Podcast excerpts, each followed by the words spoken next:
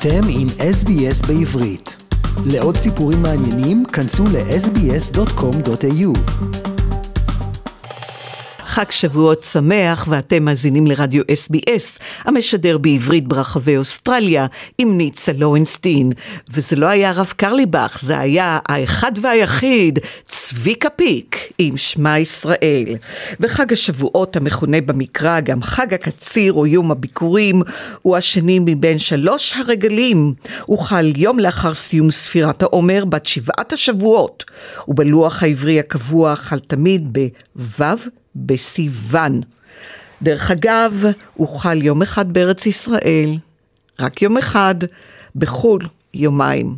אז לא להתבלבל, אם אתם אה, לפי ישראל, אתם יום טוב אחד, לפי אוסטרליה, יומיים. ושבועות, למה קוראים לה, יש לו שמות אחרי, מגוונים לחג, שבועות על שם שבעת השבועות שסופרים בתחילת העומר, ושם זה מופיע בתורה מספר פעמים. הראשונה, וחג שבועות תעשה לך ביקורי קציר חיטים, שמות ל"ד. חג קציר, משום שבתקופה הסמוכה לחג זה מתבצע קציר החיטים שהיה מובא להשם בתור מנחה.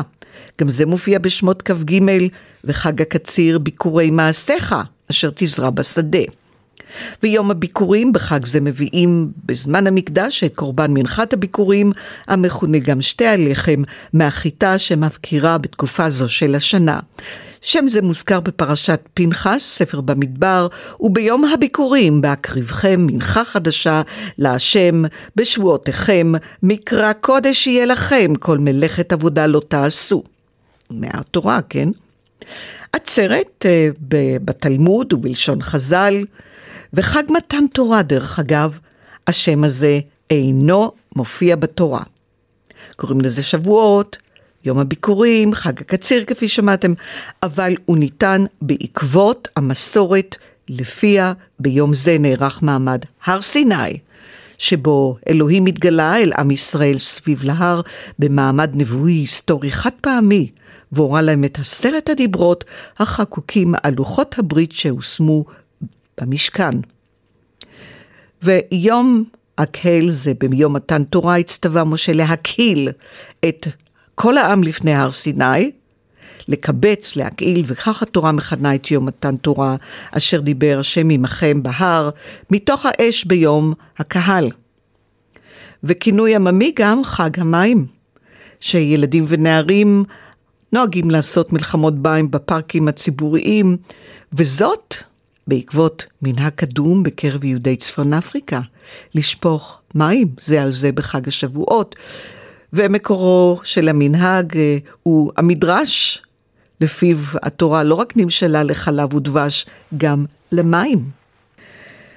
בניגוד אה, לחג הסוכות וחג הפסח, שהתורה מציינת בפירוש מתי חוגגים אותם, אנחנו לא מוצאים בתורה תאריך מדויק לחג השבועות, אלא נאמר בפרשת אמור שחוגגים אותו 50 יום לאחר חג הפסח.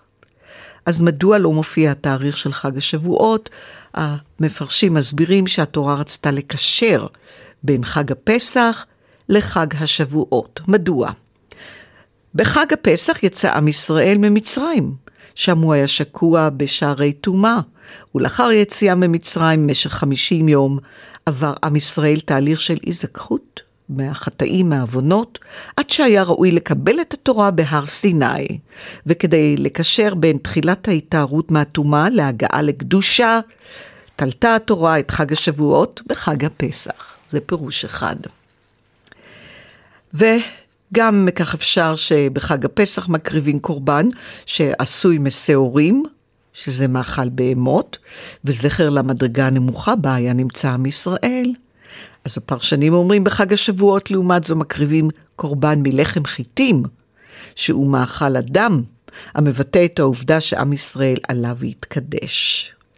אז כפי שאמרתם, התורה קוראת לחג המוכר, חג השבועות, לכן אנחנו קוראים לחג השבועות, ו...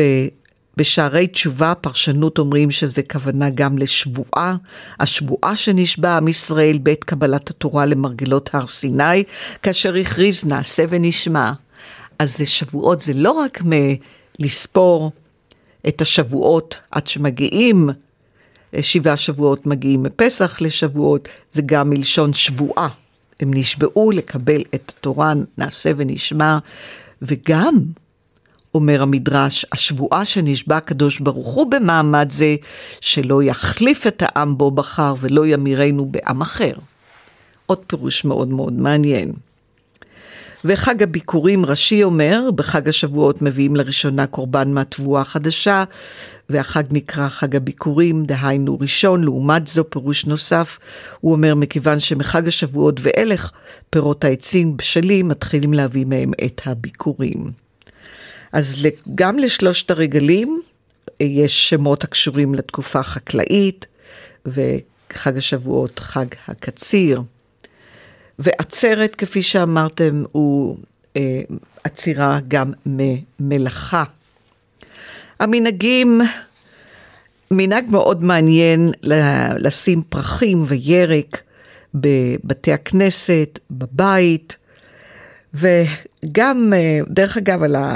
קראתי באיזשהו מקום שבכמה מקומות באירופה, אסרו על היהודים לאתר את בית הכנסת בענפים ופרחים בגלל העץ השוח של חג המולד.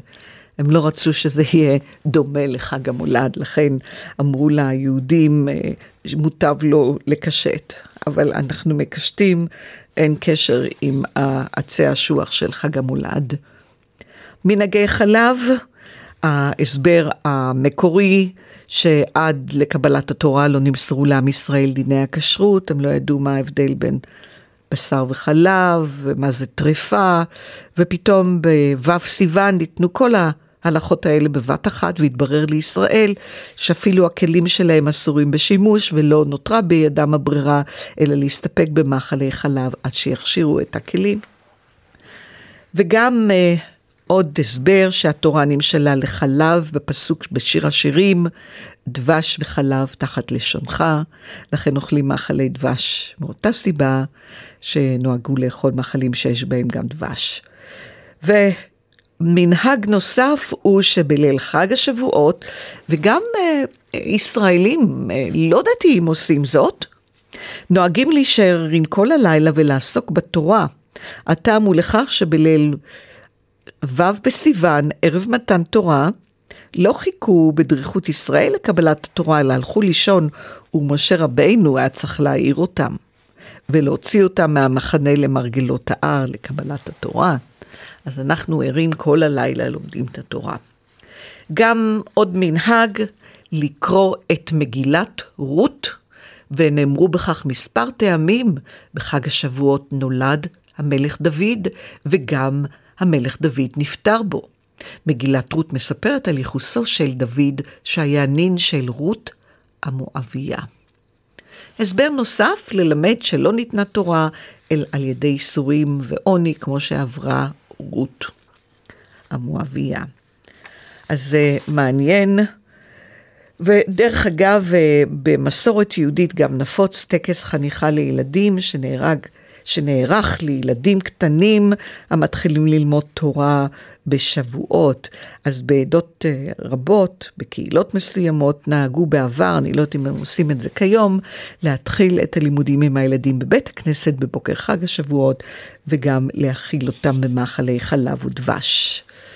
דיברנו על כך, וגם יום הביקורים. אז בכל הקיבוצים, כפי ששמעתם בחדשות, החל מראשית ההתיישבות החדשה בארץ ישראל, נוהגים במרבית המושבים, הקיבוצים, הכפרים, לערוך טקסי הבאת ביקורים, בהם חוגגים את סוף הקציר. וגם נוהגים להעלות מופע חגיגי עם שירים, ריקודים ותהלוכה של כלים חקלאיים מקושטים, וגם עורכים אותם בבתי ספר בגנים היסודיים.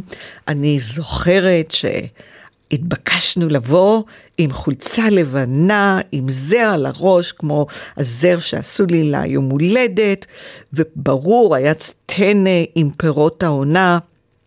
אנחנו בגן חגגנו את אה, חג השבועות, ומבחינה זאת הביקורים, וגם הקיבוצים, כפי ששמעתם, מביאים את ביקורי התינוקות של אותה שנה. אז כפי ששמעתם בכמה קיבוצים, שיא תינוקות נולדו אה, בשנה האחרונה, השיא בישראל היה 42 תינוקות בשנה האחרונה, ובטקסים מציגים את התינוקות שנולדו מחג השבועות הקודם עד חג השבועות, שעכשיו יש איזו תערוכה סמויה בין הקיבוצים על מספרי התינוקות שנולדים כל שנה בקיבוצי ישראל. רוצים לשמוע עוד סיפורים? האזינו דרך האפל פודקאסט, גוגל פודקאסט, ספוטיפיי, או בכל מקום אחר בו ניתן להאזין לפודקאסטים.